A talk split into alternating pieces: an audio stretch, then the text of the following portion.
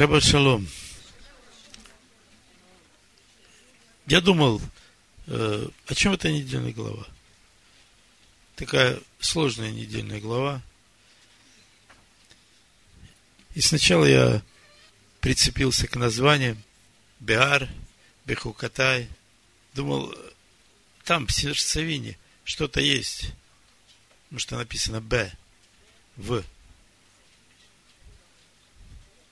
И когда ты ходишь Б, Хукатай, в заповедях, это значит, что заповеди, они твоя жизнь. Ты пьешь их, ты ешь их, ты ими наслаждаешься.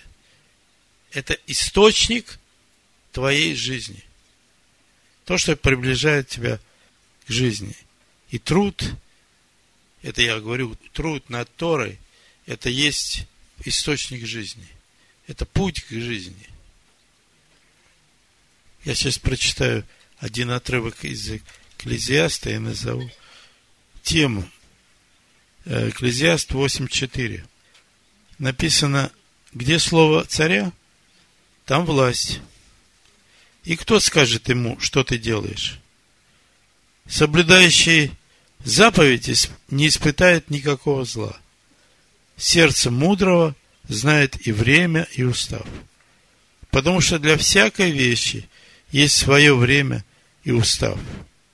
А человеку великое зло от того, что он не знает, что будет и как будет. Кто скажет ему? И вы знаете, вот этот стих проговорил мне, и я ну, понимал, что там что-то есть. Кто мне скажет? Кто меня научит? Как это будет? Я читаю первую главу Евангелия от э, Луки, читаю с самого начала, и на 26 стихе у меня что-то загорелось. Лука 1.26. Вы помните, да, там речь идет о том, э, что автор этого послания говорит о том, что я тебе расскажу обучении, которым ты наставлен. И рассказывает, что был э, Захария, священник, и жена его, Елизавета, которая была неплодна. И вот однажды он служил в храме и увидел ангела, который стоял по правую сторону от жертвенника кадильного, от золотого жертвенника. И ангел ему сказал, радуйся, молитва твоя дошла до Бога, жена твоя зачнет и родит сына, и нарекешь ему имя Иоанн. И там это рассказывается, как это было. Ну, может быть, я прочитаю с 11 стиха. Тогда явился ему ангел Господень, стоя по правую сторону жертвенника кадильника, Захария, увидев это, смутился, и страх напал на него. Ангел же сказал ему, не бойся, Захария, ибо услышана молитва твоя. Жена твоя Елизавета родит тебе сына, и наречешь ему имя Иоанн. И будет тебе радость и веселье, и многие о рождении его возрадуются, ибо он будет велик пред Господом, не будет пить вина и секера, и Духа Святого исполнится еще от э, чрева матери своей. И многих из сынов Израилев обратит Господу Богу их, и предидет пред ними в духе и силе Илии, чтобы возвратить сердца отцов детям и непокорным образ мыслей праведников, дабы представить Богу народ приготовленный. И Захария усомнился и сказал, почему я узнаю это? Я же стар, и жена моя в летах преклонных. И ангел сказал, я Гавриил, предстоящий пред Богом, и послан говорить с тобою, и благовестить тебе сие. И сказал ему, что ты не будешь говорить, пока младенец не родится. Я читаю с 26 стиха. Эту же главу. И там мы увидим название, тему. В шестой же месяц послан был ангел Гавриил от Бога в город Галилейский, называемый Назарет, к деве, обреченной мужу, именем Иосифу, из дома Давидова, имя же деве Мария, Мариам. Ангел, войдя к ней, сказал, радуйся, благодатная. Господь с тобой, благословена ты между женами.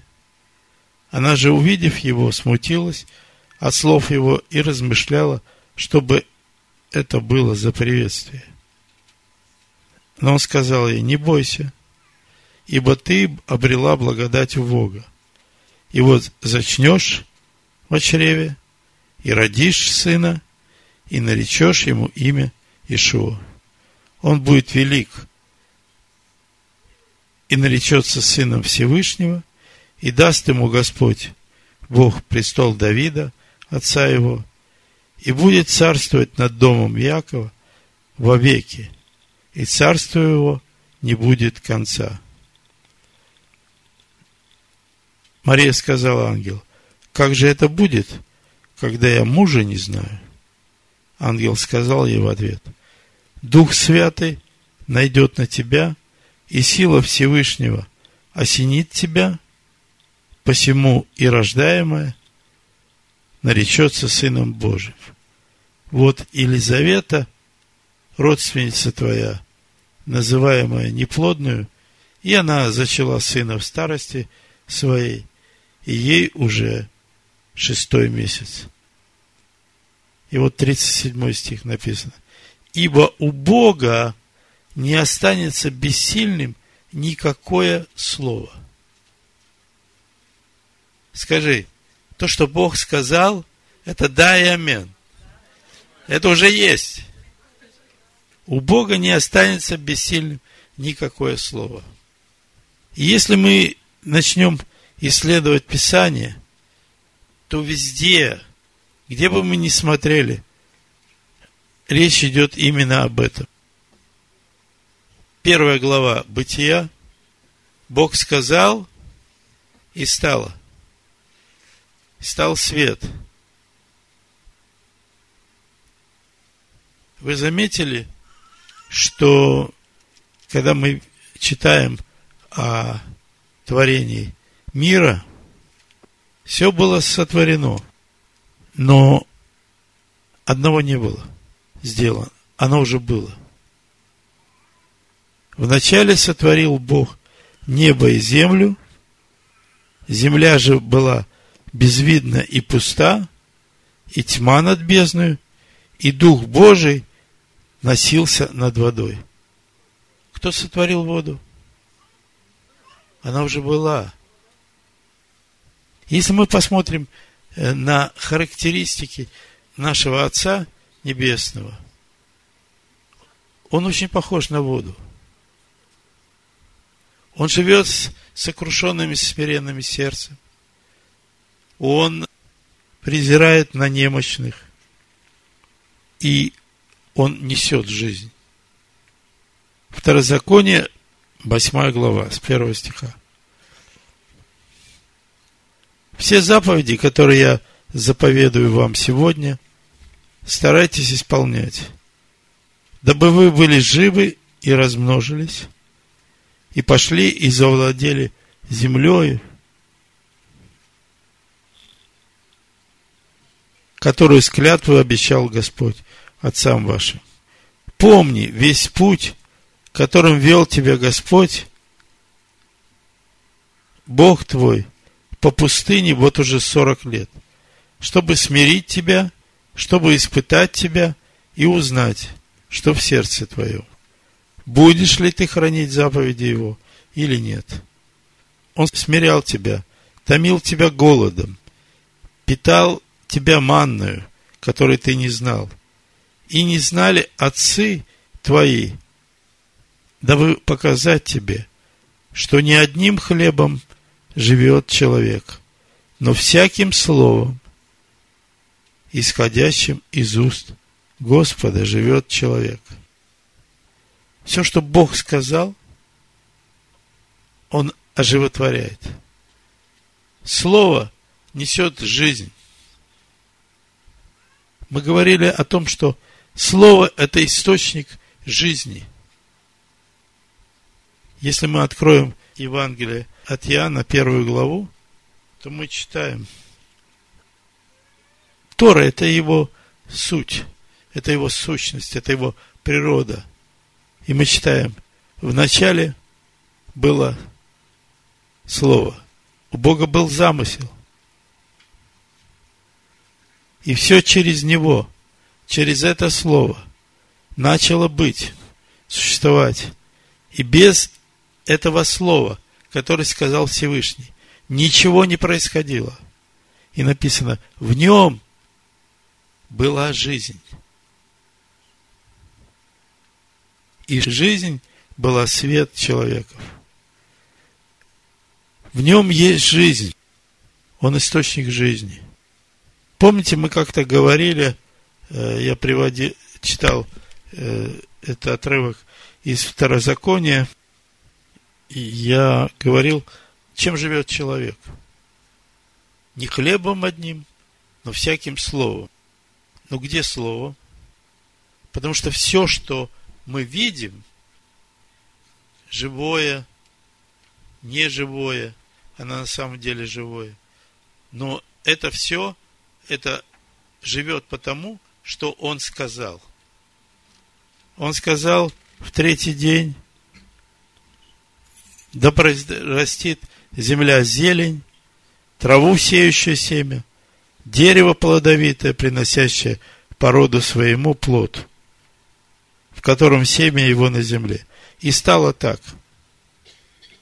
Бог сказал, и земля произрастила плоды, зелень. То есть то, чем человек питается. Но не земля здесь э, главное. Главное, что он сказал. Он сначала ее сделал, а потом ее благословил и сказал, да произрастишь ты. И она стала произвращать. Оттуда пришла жизнь. Человек живет Словом. Словом Всевышнего, которое вышло из уст Всевышнего. В нашей недельной главе написано, «И сказал Господь Моисею на горе Синае, говоря, объяви сынам Израилевым и скажи им, когда придете в землю, которую я даю вам, тогда земля будет покоиться в субботу Господню. Шесть лет засевай поле твое, и шесть лет обрезывай виноградник твой, и собирай произведения их.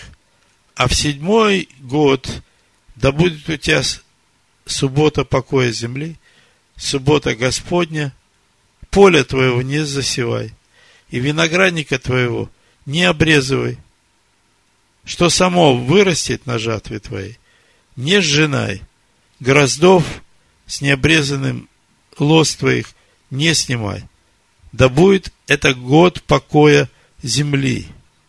И будет это в продолжение субботы земли, всем вам пищу, тебе и рабу твоему, рабе твоей, и наемнику твоему, и поселенцу твоему, поселившемуся у тебя, и скоту твоему, и зверям, которые на земле твоей, да будут все произведения ее в пищу.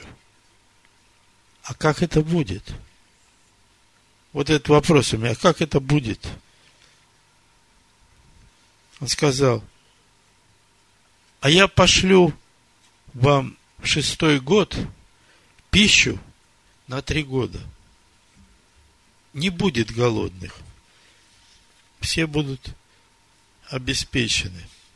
Если скажете, что нам есть в седьмой год, когда мы не будем ни сеять, ни собирать произведений ваших. Я пошлю благословение мое на вас в шестой год, и он принесет произведений на три года. И будете сеять в восьмой год, но есть будете произведения старые до девятого года, доколе не поспеют произведения его. У Бога не только с человеком личные взаимоотношения, но и со всем творением, потому что везде есть Слово. Все живет Словом. И когда я читал вам сегодня про Захарию, про Марию, Мария тоже задала этот вопрос. А как это будет, когда я мужа не знаю? Как это будет? 34 и 35 стих. Мария же сказала ангелу, как будет это, когда я мужа не знаю?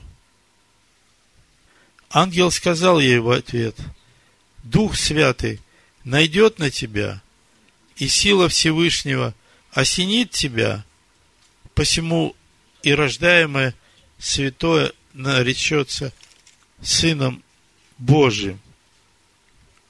Вот Елизавета, родственница твоя, называемая неплодную, и она зачала сына в старости своей, и ей уже шестой месяц. Ибо у Бога не останется бессильным никакое слово. Вы знаете, много разговоров на эту тему – об этом зачатии, и разные доводы приводятся за и против, ищут причину, ищут э, неправду. Как же это будет? Ну вот я так услышал. Он сказал, Дух Божий найдет на тебя, сила Всевышнего осенит тебя – и родишь сына, который наречется Сыном Божиим. И все. Для него нет ничего невозможного. Он сотворил этот мир. Он сотворил живое и неживую материю. Все он сотворил. Все им и его словом живет и существует. Евангелие от Матфея, первая глава, с 18 стиха написано. Рождество Ишуа Машеха было так. По обручении матери его, Марии с Иосифом, прежде нежели сочетались они, оказалось, что она имеет в чреве от Духа Святого. Мы читали вот э, Бытие первую главу. Там написано – Дух Божий витал над водой. И Бог говорил, и стало. Бог говорил, и стало. То, что здесь написано про Марию и Иосифа, это уже после того. После того, как о чем говорил ангел говорил. Он сказал, Дух Святый найдет на тебя, и сила Всевышнего осенит тебя – Посему рождаемое святое наречется Сыном Божиим. Здесь нет никакой фантазии, никакой мистики. Бог изрек слово и стало. Никакое слово у Бога не останется бессильным. Если Бог изрек слово, то уже стало – уже стало.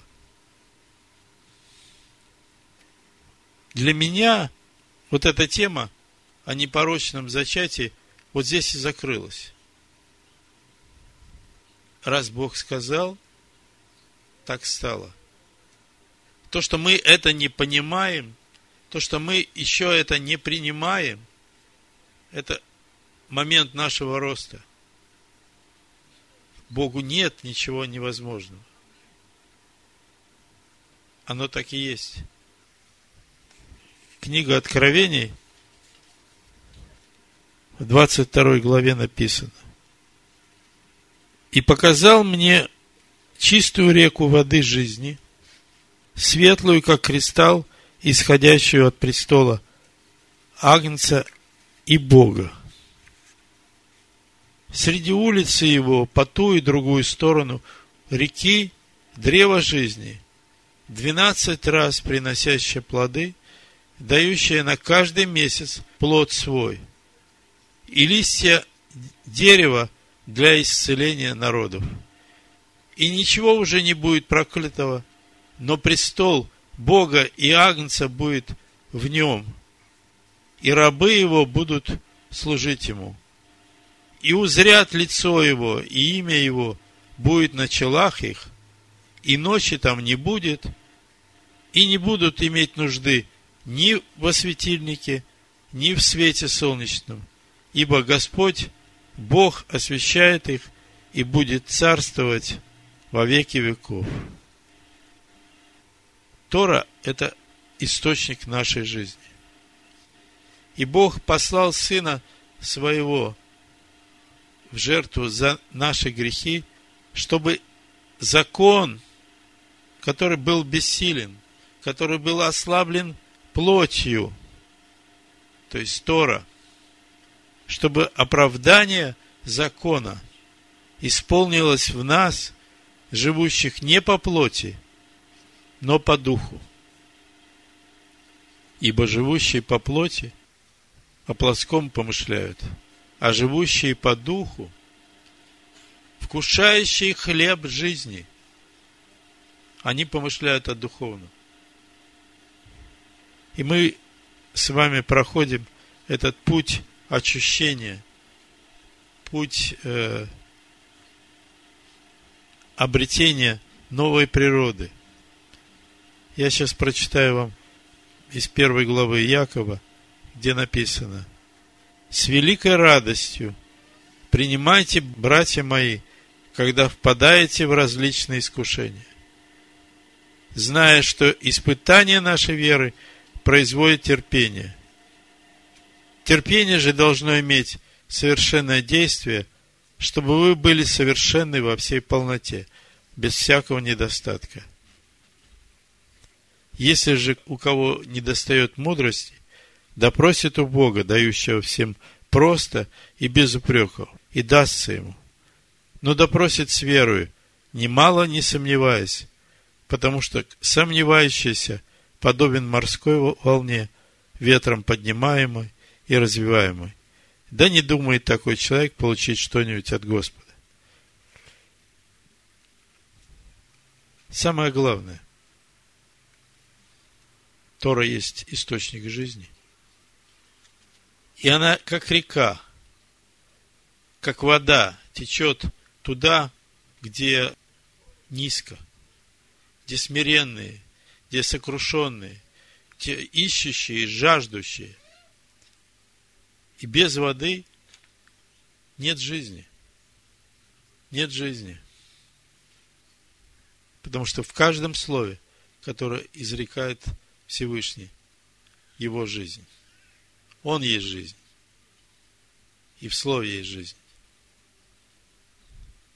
И если Бог сказал, да, амен, у Бога не останется бессильным никакое слово, которое Он изрек. Амин.